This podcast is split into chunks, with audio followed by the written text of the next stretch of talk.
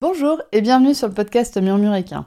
Moi c'est Audrey et tous les vendredis, je vous partage un maximum d'informations et de pistes de réflexion sur des sujets autour de la santé et du bien-être, autant équin qu'humain. L'objectif de ce podcast est de vous apporter de la sérénité et de la sécurité dans votre couple cheval-cavalier en vous permettant de gagner en compréhension du monde équin sans jugement, mais surtout avec une bonne dose d'humour, de bonne humeur, de passion et d'ouverture d'esprit. Bonne écoute Bonjour à toutes et bienvenue dans ce nouvel épisode de podcast de l'automne de Murmuréquin. Pendant tout cet automne, je vais donc vous parler de sujets en lien avec l'élément du métal en médecine traditionnelle chinoise et un des éléments en lien et un des tissus en lien avec cet élément, c'est la peau. Et donc je trouvais ça très adapté de parler de mauvaise santé de la peau et comment améliorer la santé de la peau et notamment de problèmes de santé type tumeur. Donc on va parler aujourd'hui de mélanome de sarcoïdes. Tout le but de cet épisode est de vous présenter autant les mélanomes que les sarcoïdes avec leurs points communs, leurs différences et quelques manières d'éviter la prolifération de mélanomes et de sarcoïdes, même si la meilleure manière de... Sans oublier que le premier référent en cas de mélanome ou de sarcoïde, ça reste votre vétérinaire et non un praticien en shiatsu et encore moins un épisode de podcast. Le but est vraiment de vous en parler, de vous instruire, de vous former sur le sujet, mais en cas de problème avec votre animal, référez systématiquement un vétérinaire. Voilà pour la petite mise en garde. Maintenant, on va parler donc bah, des mélanomes et des sarcoïdes, et premièrement, on va voir les points communs qu'ils ont entre eux. Le point commun des mélanomes et des sarcoïdes, le gros gros point commun, c'est que ce sont tous les deux des tumeurs. Enfin, tous, toutes les deux, on dit un mélanome et un sarcoïde. Donc ce sont tous des tumeurs. Les tumeurs sont des proliférations anarchiques de cellules. Donc ici, pour les mélanomes et pour les sarcoïdes, ce sont des proliférations anarchiques de cellules de la peau. Par contre, ce ne sont pas les mêmes cellules de la peau qui prolifèrent de manière anarchique, que ce soit un mélanome ou un sarcoïde. Un autre point commun entre les mélanomes et les sarcoïdes, c'est que normalement, ils ne sont pas douloureux en tant que tels pour le cheval. La gêne qu'ils exercent sur le cheval est surtout liée à leur localisation et à leur taille, et surtout à leur taille. Donc je dis bien que normalement, ils ne posent pas de problème de douleur pour le cheval, mais bien évidemment que si votre cheval a un sarcoïde de la taille d'un point, qui est attaché peut-être à son fourreau si c'est un mâle, ou qui est situé sous l'anus et donc qui va s'irriter à chaque fois que votre cheval défèque, ça va bien évidemment devenir douloureux pour votre animal. Mais quand même, souvent, les propriétaires ont tendance à se préoccuper des mélanomes et des sarcoïdes quand il commence à y en avoir au niveau de l'emplacement de la selle et du bridon ou des guêtres. Hmm. Du coup, est-ce que vous pensez que dans ces cas-là, ça gêne vraiment le cheval ou que ça gêne plutôt le cavalier? C'est une question à se poser. Toujours est-il que, notamment dans le cas des mélanomes, mais aussi un peu des sarcoïdes, il y a beaucoup de cavaliers qui ont tendance à se dire c'est normal. Surtout pour les mélanomes, c'est un cheval gris. Oui, bon, c'est normal, c'est un cheval gris, il a des mélanomes. Je dirais plus que c'est habituel et que, en effet, du coup, ça devient une norme. Mais est-ce que cette norme doit faire en sorte que vous ne soyez pas préoccupé et que vous ne preniez pas en charge ces problématiques? Je ne suis pas convaincue. Le troisième point commun entre les mélanomes et les sarcoïdes, c'est que l'exérèse est peu conseillée, c'est-à-dire le fait de retirer chirurgicalement les mélanomes et les sarcoïdes est peu conseillé, sauf si justement ces mélanomes et ces sarcoïdes deviennent gênants pour le cheval. L'exérèse, donc le fait de retirer les mélanomes et les sarcoïdes, a tendance à activer la prolifération surtout des sarcoïdes. Les sarcoïdes vont vraiment proliférer plus plus plus quand on va y toucher chirurgicalement. Donc vraiment pour les sarcoïdes, on évite la chirurgie le plus possible. Bien évidemment, toujours en référant à votre vétérinaire, mais c'est vrai que moi, les cas de sarcoïdes les plus invasifs et le cas d'inflammation de sarcoïdes, quand ça dégénère, quand ça purule, etc., c'est des cas où on a été touché chirurgicalement. Et dans le cas des sarcoïdes, ça s'explique parce que lors de la chirurgie, on va mettre en contact, malheureusement, on sait difficilement faire autrement, mais on va mettre en contact des cellules tumorales avec des cellules saines qui normalement ne sont pas en contact et donc ce qui va favoriser la métastase des sarcoïdes. Donc vraiment, je vous invite à avoir recours à la chirurgie dans le cas des sarcoïdes en dernier recours et d'essayer tout ce que vous pouvez faire avant. C'est vraiment à savoir que quand on commence à toucher avec un scalpel un sarcoïde, on part vraiment dans du soin palliatif. Vous allez prolonger la vie de votre animal, mais il faut vraiment se poser la question de à quel prix est-ce qu'on va prolonger la vie de notre animal en, allant enlever des sarcoïdes. On va passer maintenant aux différences entre mélanome et sarcoïde. Je vous ai déjà dit une des différences, c'est que ça ne touche pas les mêmes cellules de la peau. À eux deux, les mélanomes et les sarcoïdes représentent 30% des tumeurs de la peau qui sont rencontrées chez le cheval. Les sarcoïdes représentent 20% des tumeurs de la peau qui sont présentes chez le cheval, et il existe 5 types de sarcoïdes qui sont plus ou moins agressifs et plus ou moins à risque de métastase, tandis qu'il n'existe que un type, il me semble, de mélanome. Mais maintenant que je suis en train de dire ça, chez les humains, il existe différents types de mélanome. Cette information demanderait donc à être confirmée. Dans tous les cas, pour distinguer les types de sarcoïdes ou les types de mélanome, je ne vais pas pouvoir vous expliquer ça dans un podcast, il va vous falloir vraiment le vétérinaire parce que ça se fait de manière visuelle et surtout ça se fait avec des analyses en laboratoire pour déterminer de quel type de tumeur il s'agit. Les sarcoïdes sont localement agressifs mais métastasent peu, c'est-à-dire qu'ils vont avoir tendance à proliférer mais très très très localement et donc ils métastasent peu sauf on en a déjà un peu parlé, dans les cas des exérèses, où le risque de métastase augmente drastiquement. Tandis que les mélanomes, eux, localement, ils sont peu agressifs, mais ils métastasent beaucoup. C'est-à-dire qu'on va avoir des plus petites tumeurs, mais qui vont se répandre dans beaucoup plus d'endroits du corps du cheval. Tandis que pour les sarcoïdes, on va avoir des grosses tumeurs, mais qui vont être très très locales. Et justement, en parlant de localisation, pour les sarcoïdes, la localisation est un peu anarchique. On va dire qu'il n'y a pas vraiment de localisation spécifique aux sarcoïdes. On peut les retrouver partout sur le corps de l'animal. Et les sarcoïdes peuvent apparaître notamment au droit d'une blessure ou d'une piqûre d'un insecte. Tandis que les mélanomes, eux, sont plus localisés. On a les classiques, les mélanomes à la base de la queue et autour de l'anus. C'est en général les premiers mélanomes qu'on va avoir tendance à repérer chez un animal donc si vous avez un cheval gris, je vous invite vraiment à aller lui soulever la queue et à toucher la queue pour essayer de retrouver des petites boules qui pourraient commencer à se former sous la queue et autour de l'anus. On va également retrouver, bon, forcément, si c'est autour de l'anus, ça va aussi être autour des organes génitaux. Donc pour les juments, autour de la vulve et pour les mâles, autour du fourreau. On va retrouver des mélanomes autour des glandes salivaires, mais aussi au niveau des paupières. Là, ce sont les sites typiques de mélanomes.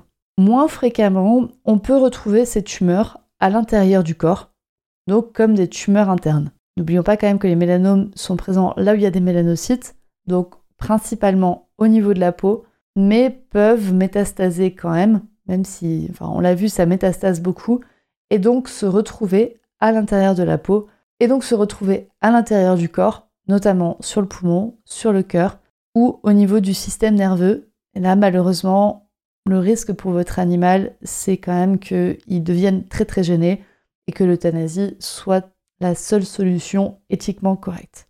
Je vous l'ai donc dit, les mélanomes sont très très présents chez les chevaux gris. Donc si vous avez un cheval gris, allez lui regarder sous la queue et autour de l'anus. Et quand même, l'apparition de mélanomes a été observée chez plus de 80% de chevaux gris de plus de 15 ans. C'est-à-dire que si vous avez un cheval gris de plus de 15 ans et que vous n'y avez pas encore trouvé de mélanome, je vous invite à regarder un petit peu mieux ou alors à toucher de la peau de singe, du bois et tout ce que vous voulez parce que vous avez de la chance. Les mélanomes auraient donc une origine génétique qui serait en lien avec ce gène gris. On retrouve quand même très peu de mélanomes chez les chevaux qui n'ont pas le gène gris dans leur génétique. Ce qu'il faut savoir, c'est que ce gène gris, justement, est anormal. C'est une anomalie de production de mélanome. Donc, ce qui laisserait, il y aurait une hypothèse que cette anomalie entraînerait également les mélanomes. Les mélanomes ont donc une origine interne, génétique, chez le cheval, tandis que les sarcoïdes, eux, ils ont une origine virale, donc externe.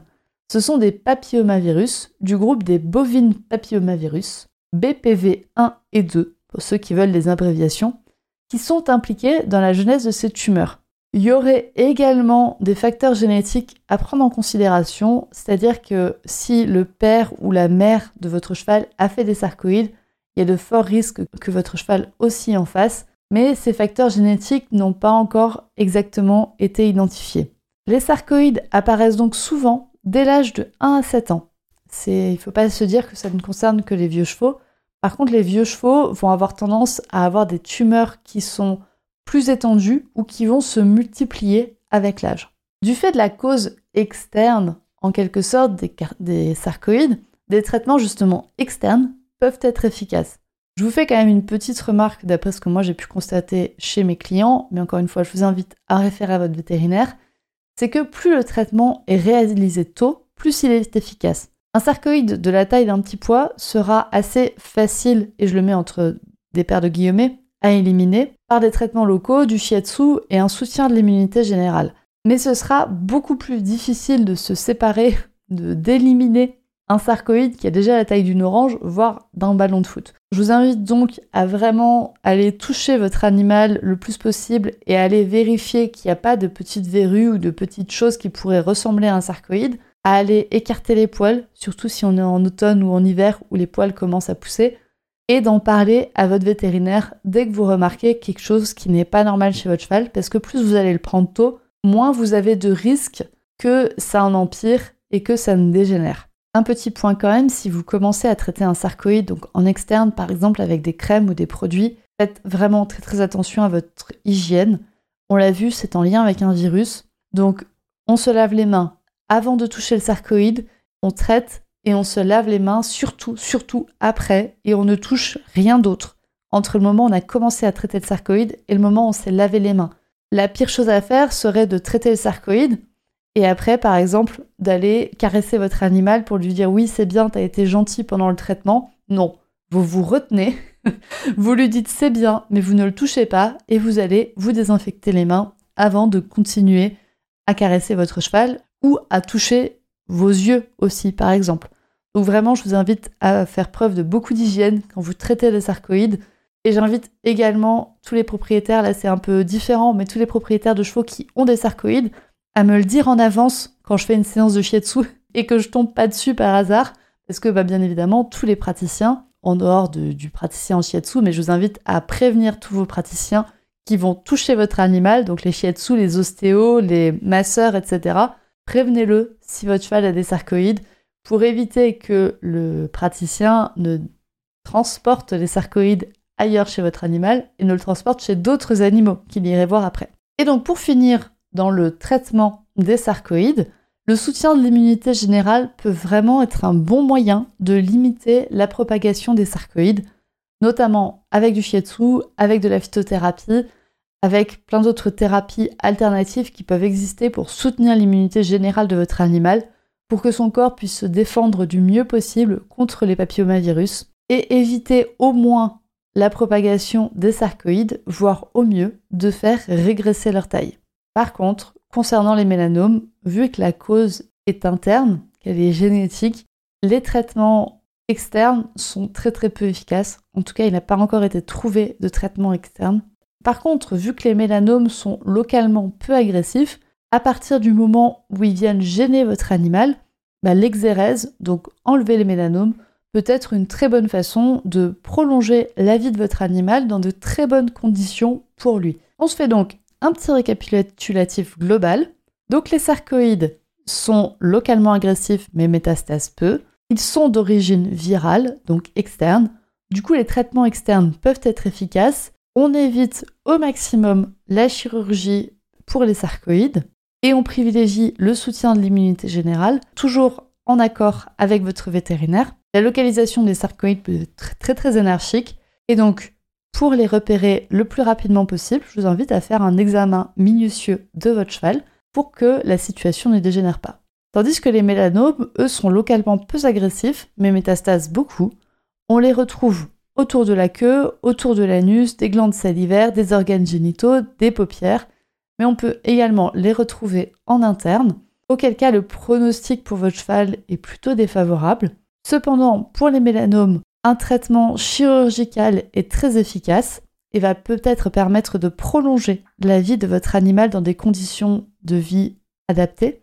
Par contre, les traitements externes sont assez inefficaces vu que l'origine des mélanomes, c'est génétique, ce serait interne, donc un traitement inexterne est relativement inefficace. Donc tout le long de cet épisode, je vous ai bien rappelé que le premier contact à avoir en cas de mélanome ou de sarcoïde, c'était votre vétérinaire. Je voulais vous faire deux recommandations que j'ai trouvées assez rapidement sur Internet ou sur les réseaux sociaux ou d'autres recommandations de personnes.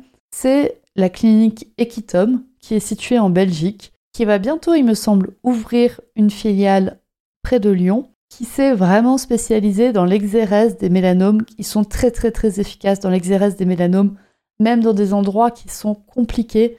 Bah, je pense notamment autour de l'œil ou des glandes salivaires.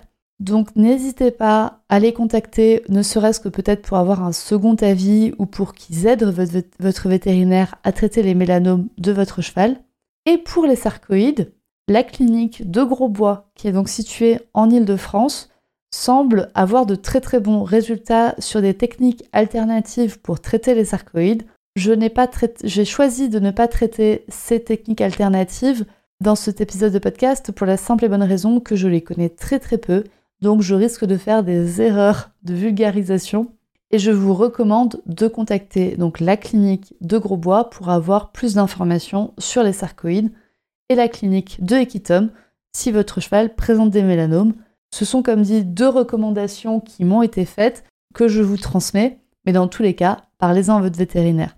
On arrive sur la fin de cet épisode. J'espère qu'il vous a permis de bien comprendre les différences entre mélanome et sarcoïdes et que dans les deux cas, on ne les traite pas du tout de la même manière vu qu'ils ont une origine différente. J'espère que cet épisode vous a plu et n'hésitez pas à me faire un retour, notamment sur Instagram, sur le compte murmure.animal.shiatsu, sur lequel vous retrouverez plus d'illustrations de cet épisode. Je vous invite donc à m'y retrouver et je vous souhaite une bonne journée.